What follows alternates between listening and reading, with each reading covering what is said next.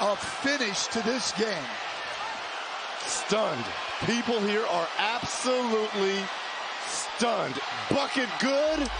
We're headed to Beantown. Welcome back to Beerball Bites. I'm Alexander J on the 27th of May. The two sweetest words in sports. Game 7 will be in Boston in two days' time as the Celtics survive a late Jimmy Butler rally and pull out the improbable buzzer beating putback 104 to 103 to final score in Miami.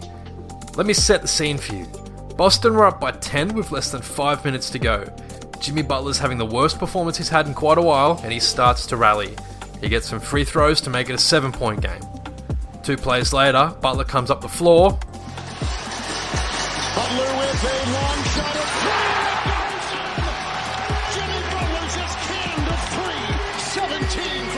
Butler sinks a three from the right side of the arc, 4 point game. Next possession, Butler draws a foul on Tatum, makes the first free throw, 3 point game. Butler misses the next one at the line, but an offensive rebound gives Duncan Robinson a very open shot, which rims out. Two plays later, 10 seconds left in the ball game. Heat down 102 to 100. Butler drives to the right side of the arc, puts up a prayer, and is fouled behind the three point line by Al Horford, giving Jimmy Butler the chance to put Miami up by one with three seconds remaining. Butler has three at the line. If Butler hits, it's a Heat lead of one.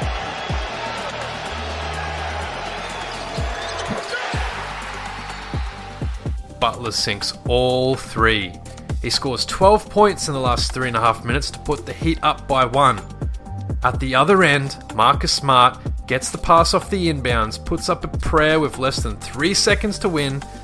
Ball hits the rim, and then, literally with no time to spare, Derrick White has the putback. It's off to Smart for the seventh game.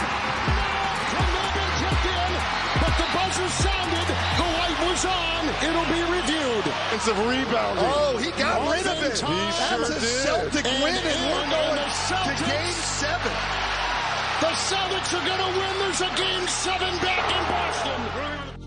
That shot, only the second time in NBA history a player has hit a buzzer beater with his team behind and facing elimination. The other? MJ Michael Jordan against Cleveland in 1989. Butler has 26 points, 10 rebounds. Tatum 25 in the first half, he finishes with 31. Marcus Smart had 21 points. In a losing effort, Jimmy Butler and Bam Adebayo combined for just 9 of 37 with 35 points, while Caleb Martin has a key 21 for the Heat. The Celtics become only the fourth team to force a Game 7 in the NBA after being down 3 0.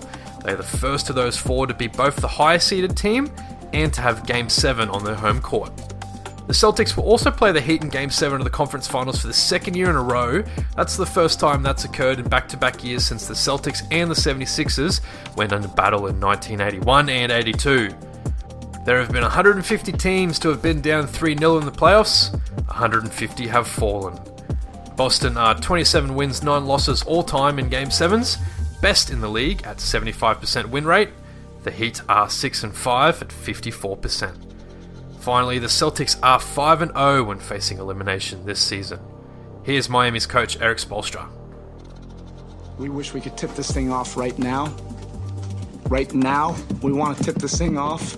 And let's play another 48 minutes, but we'll wait 48 hours and uh, and do this thing in Boston. And to some other news around the league, the NBA is in discussions about increasing the number of challenges to a maximum of two for the 23 24 season. The current proposal floating around is that the first challenge would have to be successful in order for a team to use a second. Former Suns coach Igor Kokoskov has become Quin Snyder's top assistant coach in Atlanta as the Hawks continue to reshape their organization.